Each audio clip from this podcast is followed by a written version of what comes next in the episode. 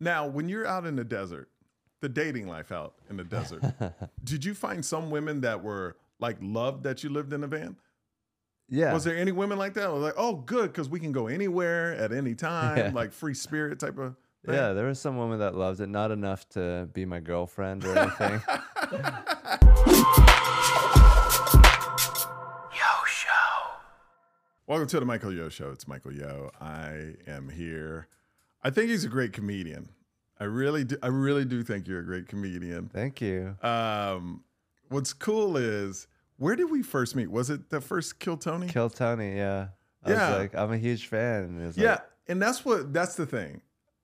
You came up to me like comics are really like weird, you know what I mean? But you came up like I'm a big fan, and we just hit it off. And then um, you know I was on Kill Tony. I'm horrible on Kill Tony. Like I'm the worst guest you because say that, but No, you were I great was. on it. no, Because you're so positive and everyone's like getting reamed by Tony and then yeah, and I'm there. the nice guy going, oh no, you're really good, you know, and I'm That's I'm not what lying. this show's about. I'm lying. I know. I'm totally opposite of the show. But anyway, um, what was great is, you know, a lot of people know you now because of Kill Tony. I love it. We're in um, we're in Tempe, Arizona right now, Phoenix.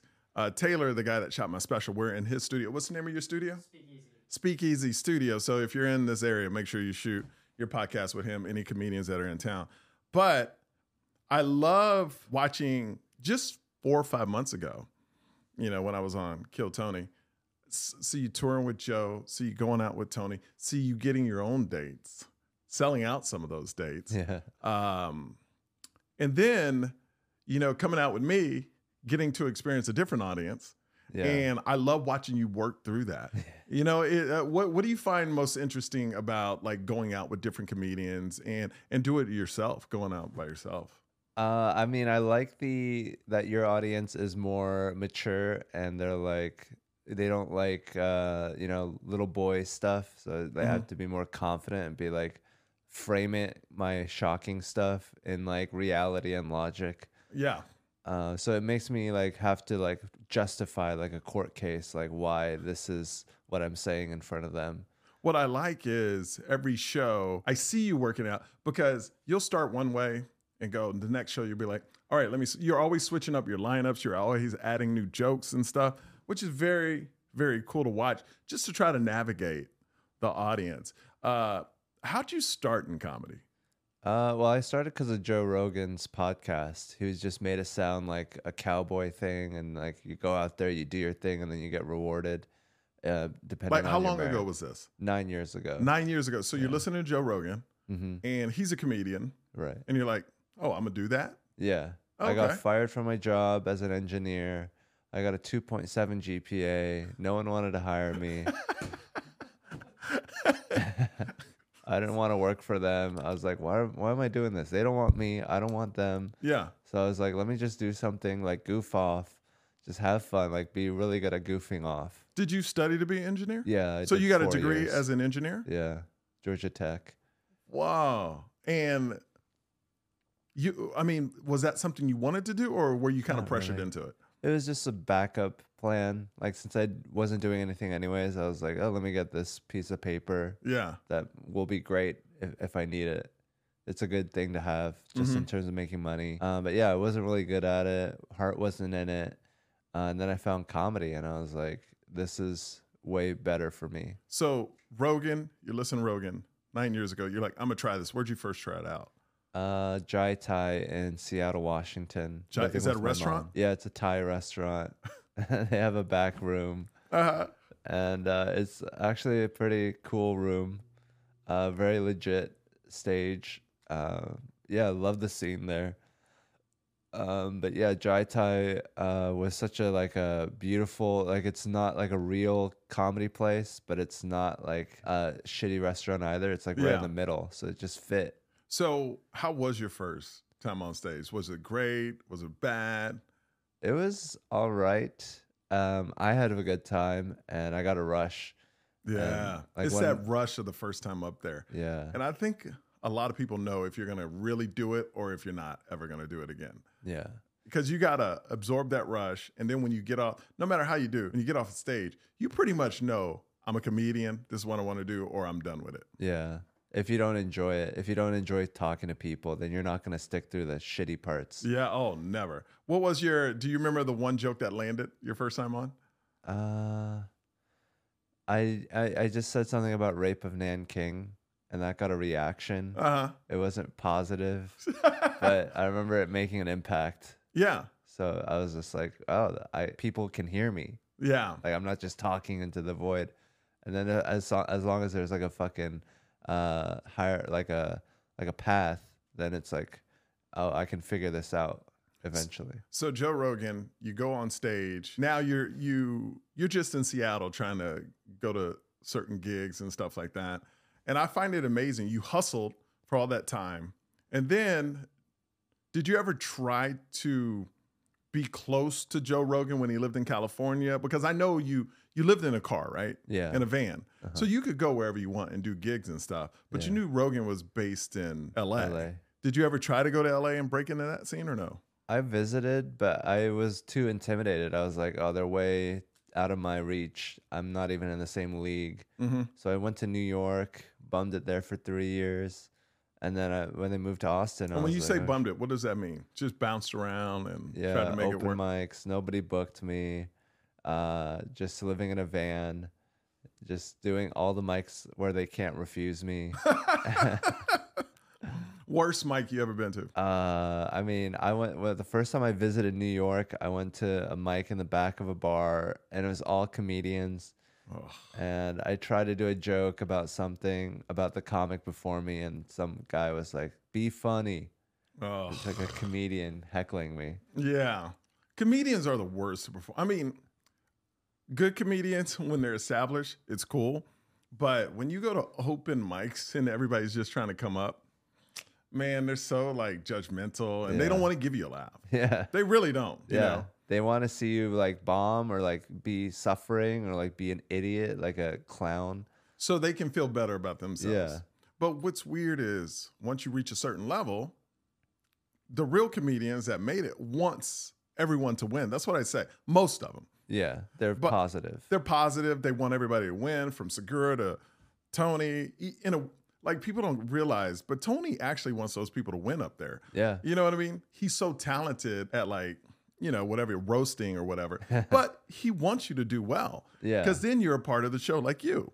You know, so yeah, it's um it's very interesting how you you, you, you didn't come to LA really. You tried, you went to New York, and then what happened after New York? and then the pandemic hit, and I was Oh. on a road trip in Miami, and I was like, well, I don't need to go back. I don't have anything there. Everything I own is in my van.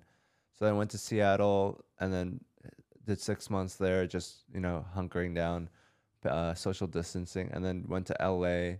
Six months or uh, like three months, and then there was another spike. So I went camping in the desert for like three months. Did what desert? uh, you know, the, above Joshua Tree, below Joshua Tree, Mount Superstition. How was that? Was it? I mean, do you, you must be lonely out there by yourself, or do you meet people? Or I met a couple people, but yeah, I loved being alone just because you're around people all the time and just Yeah. to get none of it. It's just, it's just like, oh, this is what I'm missing. And it makes me like want to talk to people now ah, because I know what it's like to not have it. Um, but yeah, it's like it was good. I think just to be alone uh, while everyone was going crazy during the pandemic. Um, but yeah, it's like now I get to choose to go into it, like because I got, I I uh, I wanted to talk to people now yeah, instead of being like a a thing that's mandatory. Now it's like something that's choice. a privilege. yeah, Yeah. Now, when you're out in the desert, the dating life out in the desert, you know, do did you find some women that were like loved that you lived in a van? Yeah. Was there any women like that? Was like, oh, good, because we can go anywhere at any time, Yeah. like free spirit type of. Thing? Yeah, there was some woman that loves it, not enough to be my girlfriend or anything. but the idea of it, yeah. Yeah, the idea sounds cool. Hey, well, we can go anywhere you want. Yeah. And how would you break it to them? Like, really, like when you're on a date, you meet somebody, how would you break it to them? Like, yo, this is my house. um, usually I met people through open mics at comedy, so they already knew because I did jokes about it, and everyone knew about it. It's like a, a common knowledge thing. Um, I really didn't meet anyone outside of comedy. So you dated some comedians. Yeah, I, I just wouldn't tell them. Or if I had to tell them, I'd be like, "Oh, I live in you know, uh, New Rochelle or like Um, East New York or somewhere far away." did you ever try, like you really liked a girl and was like, I can't let her know I lived in a van. You just rent a hotel room. Like you went, I, you didn't have much money, but you're like, screw it, I'm going for it. No, it No? never came to that. I would have. Um, It just never really occurred. Oh, okay. So, pandemic, you're in the desert, just chilling. Everybody's going crazy. Then you find out Rogan and the whole crew moves from LA to Austin, and unlike LA, where you you didn't hang around that long, you were like, I'm going to Austin. Yeah. Why was that? Was that because of Kill Tony, or was that because of Rogan? What was that? I wanted to check it out. I just wanted to see what it was like because it's so new. No one's ever done that before. And I was sick of the duopoly of New York and LA. Like, Yeah. these are the only two choices. I mean, they're great cities, but it should be more diversity. It shouldn't be like everyone because it's such a fucking uh, uh, madhouse. Yeah. Everyone moves there. And like I, I was telling a friend the other day, LA audience is so spoiled. I've seen lineups with Sebastian, Bill Burr, other killers on the lineup, and it's like, tickets still available, and it only holds 250 seats. I'm like, dude, this just shows you the problem with LA people. You're so spoiled. You got dudes on a lineup that would sell out stadiums, and you can't sell 250 tickets because your head is up your ass, think you're too cool, or you've seen them before. I mean, it's just I'm so glad I don't live there anymore. I live in Vegas, but so you go to you go to Austin, and what happens? Like, how long are you hanging out before it's like, oh, you got a chance to meet? How, how was it? Did you meet Tony? Did you just go on the show? Did you meet Rogan? I did it twice. I talked to Tony there. Um, you just walked up to him. No, no. After the maybe after shows or something, I Uh-huh. said hi, but never really talked to him. And then he got canceled for the Peng Dang thing, and that So he's looking end. for an Asian Yeah. to be his friend, yeah. and you were that guy. I was the Asian. There you. So so he gets canceled for the Pang thing, and then how'd y'all meet? After a show, you just walked up to him. I saw him at the creek, and then he was like, "Hey, you want to sing the national anthem?" and when we come back, just to be an Asian singing the national anthem. That is hilarious. and you did it, obviously. yeah. I, Okay. I would have done anything. Right? Um, but yeah, I did that. Um, you know, uh, before that, I was came in March, and then I became a regular. I sang the national anthem May thirty first, so it was about like Two uh, months, two and a half months you were there. And Yeah. finally, so you sang that. And then what happened after that? And then he said, "Come back next week. I'll give you a spot." I was like, "Oh, nice! I got a spot on guaranteed spot on Kill Tony." That's dope. Yeah, I was so excited. I got to prepare. So I went up there, did uh, some jokes, and then they were like, "You want to be the new regular when whoever isn't in town?" Dope. Who was the regular then? Or that Pang guy was out now? Peng was never a He regular. wasn't. So who was the regular then? It was William Montgomery and David Lucas and Michael Lair. Got you. And then Michael Lair or uh, David Lucas was out of town a lot, so they're like, "You want to be his replacement?" And then I was the first Austin regular. Dude, that's awesome. That's Yeah. and it's changed your life. Yes, totally. I'm I'm rich now. I love it. I mean, you got your own place now. yeah, I'm like a member of society. You are I like you walk got into stores. like I, I see I see uh at the shows women love you. You know, I mean, Yeah. your dating life has probably increased a lot. yeah, it's so easy now. It's it is right. Yeah. It's so crazy how fame women are just totally different. Like you, you're the same person as driving that van, Yeah. you know, but now you're on a popular show. yeah. Is it? I mean, I mean, what?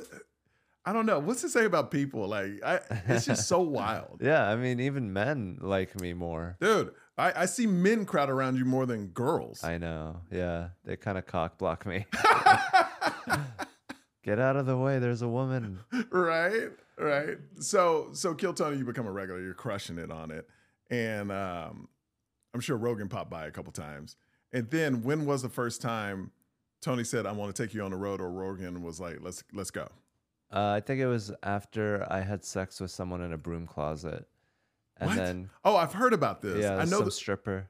so you had Like, and you talked about it on the po- on, on Kill Tony. The, I met her through Kill Tony, and after Kill Tony, we had sex in a broom closet.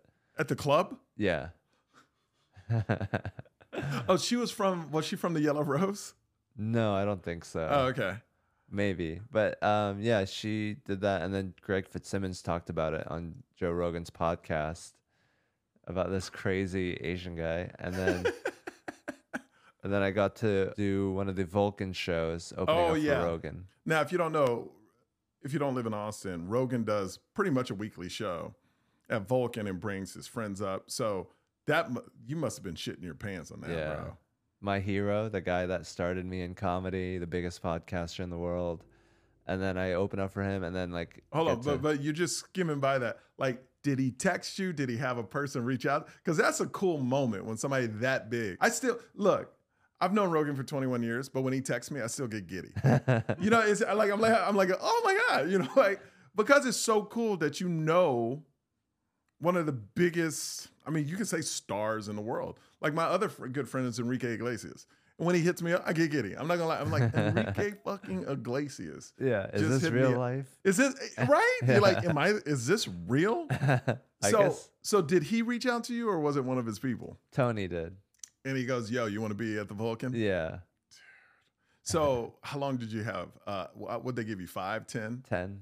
Ten? 10 or and did you destroy? Uh, I did all right for a consistent amount of time, and Uh-huh. then he was like, "You're funny. That's the most important thing. You got a kid," kind of thing, which is great. like a father. You got it, kid. kid. You got a kid. It was like a little kid meeting Babe Ruth for the first time. Yeah. He gives you a bat or something. It's it's and then it just grew from there. yeah, And then uh, eventually you're going to stadiums with him. yeah, Was that like your first stadium? Was that nerve wracking? yeah, It's weird because I've done some of those where it's a different ball game.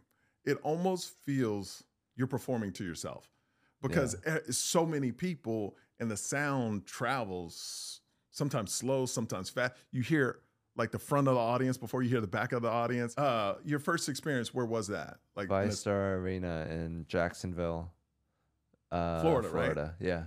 And how'd you adjust? Uh, I was just like, be honest and authentic in the moment and be excited because I was so excited. So I was like, just be a kid Yeah. in a candy shop. Like I've been telling dick jokes in bars. now I get to yell it at people in an arena. And I was just like, just enjoying like being able to cuss in front of 10,000. That's what I'm saying. People, you know, I, I, I used to get caught up in all these big moments. But then if you think about it, it's just another show. I mean, it's a lot more people, Yeah. but it's another show. Yeah. You know, and the main thing is dealing with this the just the different dynamics of the crowd. You know what I mean? Like Yeah. the like it rolls in, you know, and you got to kind of wait a little longer for the punchline to hit. If you're new to that, so I've seen comics that have never done it before, and they just run through all their jokes, and they get caught in the middle because the laugh Yeah. hits them late. You know, and then what the mean? audience doesn't laugh because they're like, oh, he's going to interrupt. Don't laugh. He's going to say Yeah. something now. Yeah, it's it's very weird. It's very weird. Yeah. So um, your life has changed. You're on the road. What's been the just out of your career to this moment, which is a very inspiring story? What has been the worst time in your life? Was there like a worst point in your life? Um, yeah, probably like in the I had a minivan, uh, you know, stuck in Gowanus in New York. I was like fixing up my car and I couldn't find my keys. I was like, I'm gonna hit an open mic today. And then I couldn't find my keys and I was like, well, I can't move. I can't do anything. So I found my keys. Eventually found it, but it was just living in a van, no money, no credits, just trying to go to an open mic, just looking for my keys like an animal Yeah. you know, just shitting in plastic bags and stuff, just not even having the basic human decencies and rights and little perks and just like just going pure primal. Just yeah, just from the the bottom of that. So how's that feel? I mean, this is an obvious question, but I know it feels great now where you are, but it must you must have a different appreciation than a person Yeah. that never had to go through that. You I know, don't- like you have those life experiences. Right. I mean, I was a, a child of a lower lower upper class people. Yeah. So I was always like cosplaying. I knew I could always bounce out if I had to. Okay. Okay. Yeah. So what what made you? Did you just was like I don't want to depend on your parents, or what was Yeah. it? Yeah, I didn't want to depend on my parents. I also didn't think that the exchange rate for my labor was fair. I Uh-huh. didn't feel like I could trust the system to pay me fairly or to Yeah. use my time efficiently.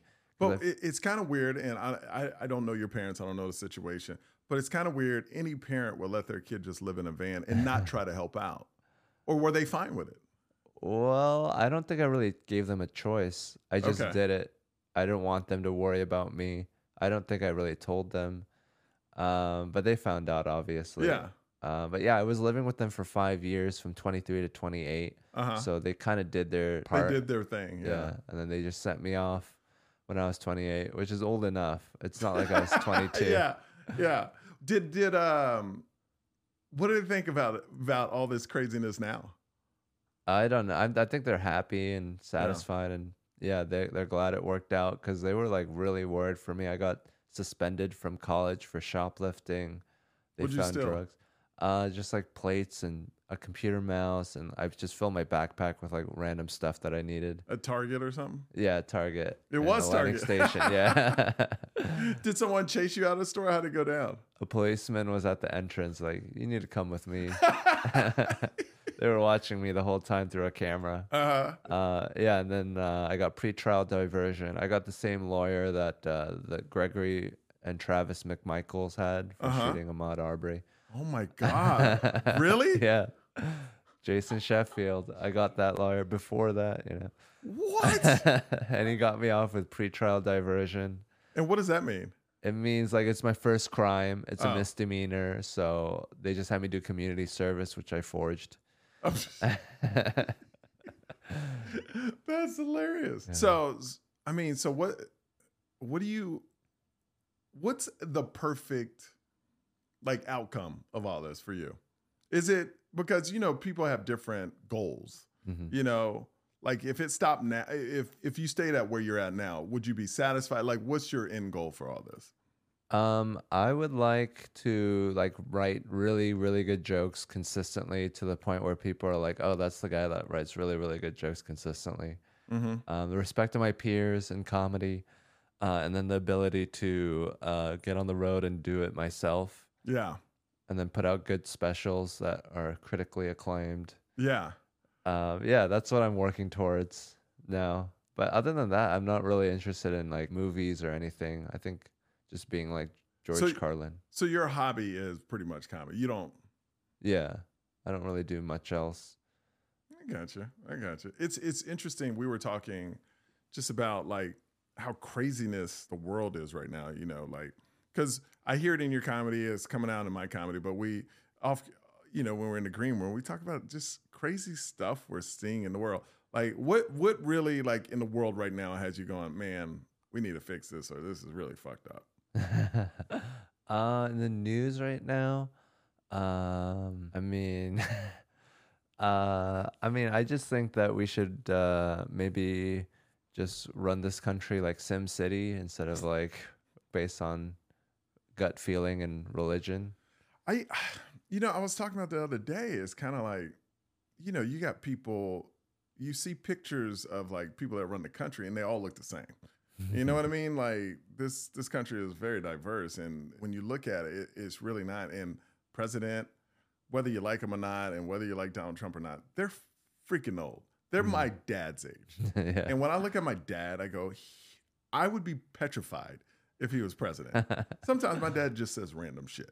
You know, it's just like, so uh, it's kind of like these guys are my dad's age and president. yeah. You know, it, it's pretty amazing. Like our country can't get a 40 or 50 year old president.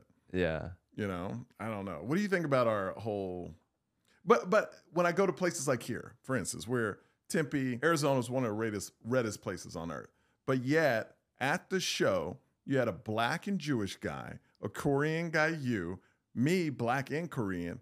It's filled with white people, and we're all having a good time. Mm. It seems like comedy is the only bridge that can actually bring people together, you know? Yeah. I mean, the president of Ukraine is a comedian. Donald Trump is sort of a comedian.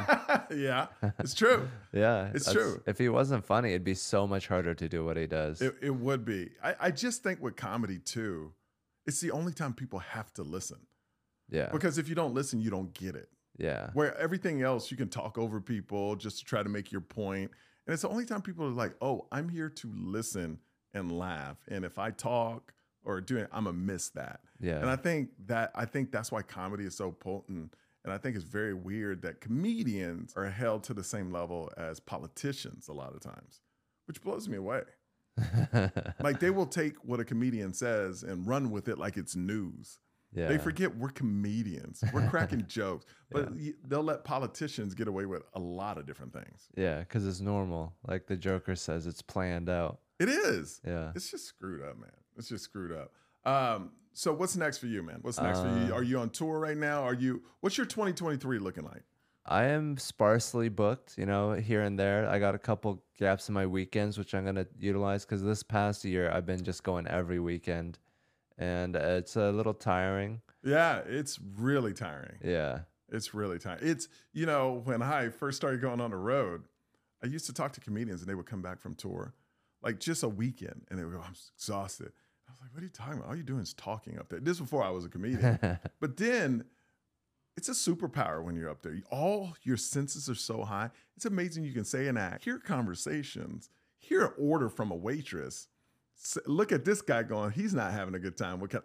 It's just very, it's very. I. I it's kind of like it's an out of body experience. Yeah. You, you ever feel that? Like I, I can't believe all these senses are so big right now. Yeah. Like I can see everything that's happening and, and it's slow. I got to take into account all these people. It's like uh, chess. Like chess players burn so many calories because they're just thinking 17 moves ahead. Yeah, it's just exhausting. It's exhausting, and and I also understand why um, comics feel so alone on the road because you come off a high. It's so high when you get off a stage, and then it drops because you got to wait till the next show, and then you got to bring it up high, and then when at the hotel, it's just like That's lonely. complete opposite. Yeah. And then just, you know, killing time and you don't have anything that you're comfortable with there. Like you, you, you know, I don't have my inversion table. I don't have my people. yeah, I've got my support group. Yeah. It's and even like I like to bring friends on the road, but it's still different. Like we're at this Moxy Hotel in Tempe. It's a, man. Look, I talk. I'm not dogging a. Well, I am dogging a hotel. It's one of the worst hotels I've ever stayed in because the walls are paper thin. I hear everything in the next room. There was this lady. They should kick people out of hotels that are sick and they know they're sick. This lady was hacking all like disgusting hacking. like all that it kept me up. I had to put like I had to put the Bose headphones on to sleep. And I was like, and the night before I had to move rooms because they had these college kids that were just yapping away at 6 a.m. It's been the worst experience ever. It's horrible, man. I can't say and the beds suck. Yeah. Don't stay at the blankets. Moxy. That's what I'm saying. Stay away from the freaking Moxy. it's horrible. It's Yeah. horrible. All right. Blankets are super thin. Oh, dude, it's the worst. Yeah. It is the. It's like just nothing. They, they shouldn't even have. It's almost like not even having blankets on. Yeah. It's like the walls are made out of the blankets. yes, it's horrible, man. I freaking hate that hotel. They said everything else was sold out because all these students go back to school next week, yeah. so everybody's in town, like Yeah. parents and stuff. I think there was like a mathlete thing going on. Yeah, something like that. A lot of young nerds. Yeah. I didn't want to say it, but yeah, they were freaking nerds, bro. Yeah. Like smart nerd. You could tell they're just smart. yeah. You know, they have nothing going for them except Socially running the weird. country in about 10 years, you know? Yeah, they're gonna move to San Francisco soon. Build a tech company and freaking kill it, man. yeah, but hopefully tonight, you know, I At least you, have a guitar in your room. They play a guitar in every. Do you play guitar? I do. You yeah. do, right? Yeah. That's a good way to pick up chicks. Yeah. Yeah, I I mean, it's a little on the nose. But isn't it? Like they like singing and stuff, right? it's an added bonus. yeah. But it's it's hard to just like get chicks from that because it's so obvious. That like, oh, you're gonna do that. Oh, have you tried that? And the girl's like, no. I can't play any instrument. I got kicked out of band because I couldn't drum roll. I was a drummer, but you know, you got to drum roll. I couldn't do that shit. I was last chair. You know, I was horrible in band.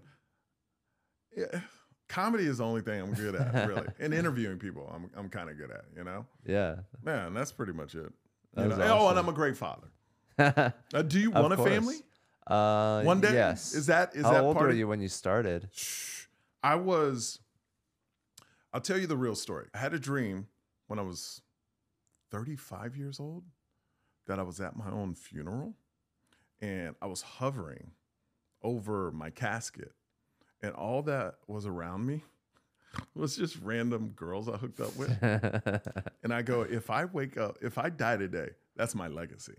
So then I started dating to marry. First dates, I would ask them if they want to get married in the next couple of years. Like I didn't care because if they're into it, it's all good.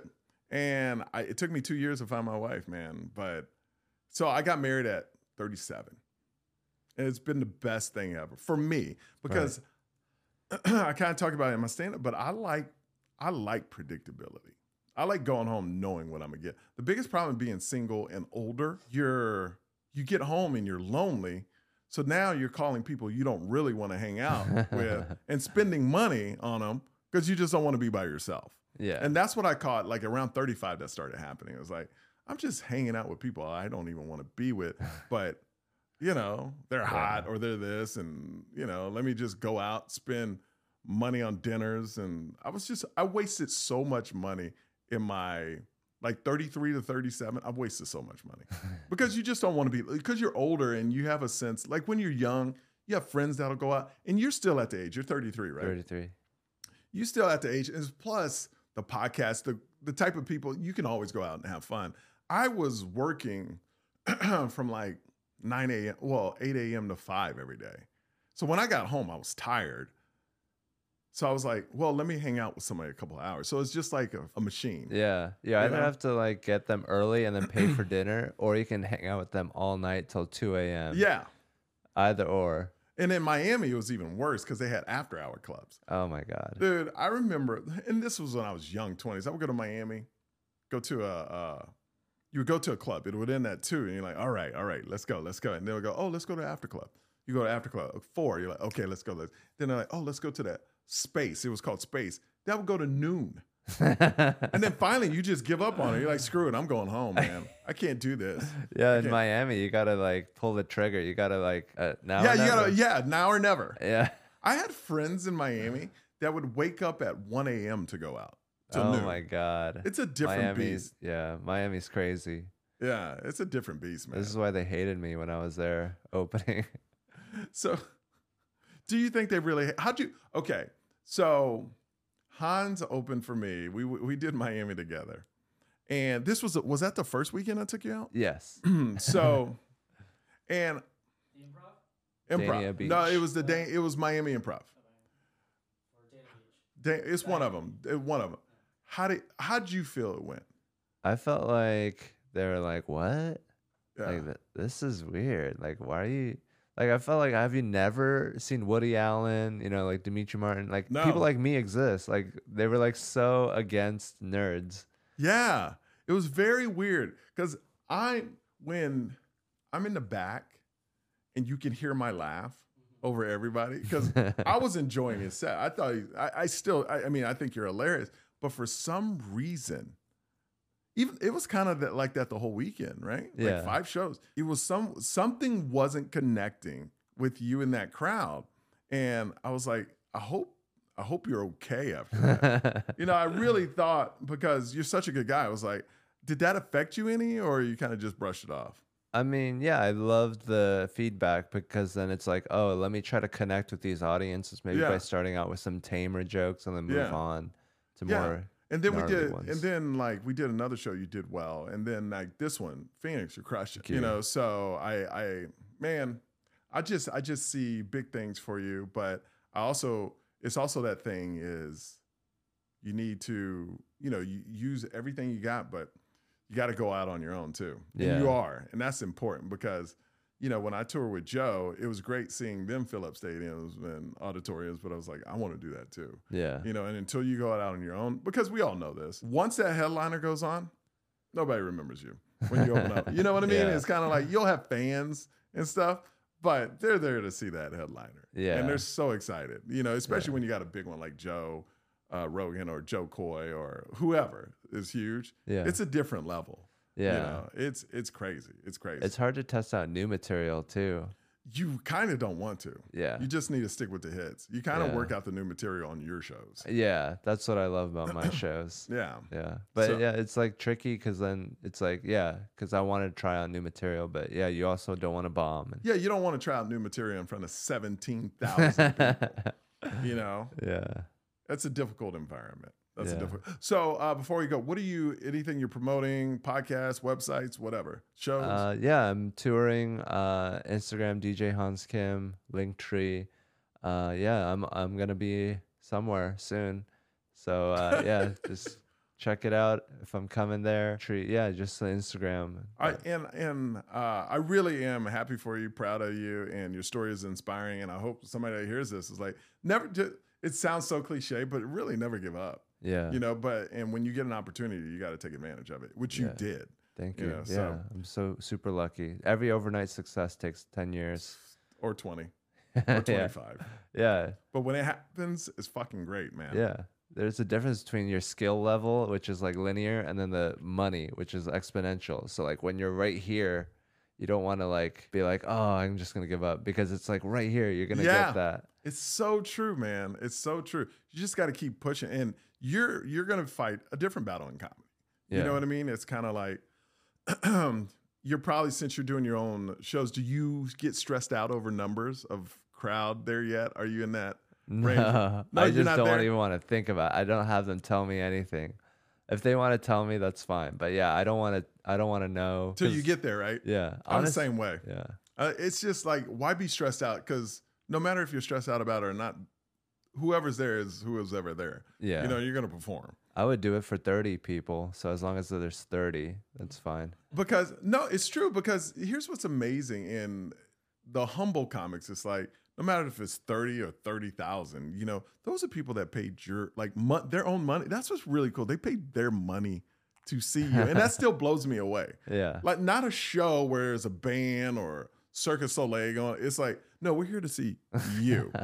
blows me away, man. Blows me away. Yeah. All right, Hans. Thank you so much, bro. Thank you, Michael. All right, let's go eat.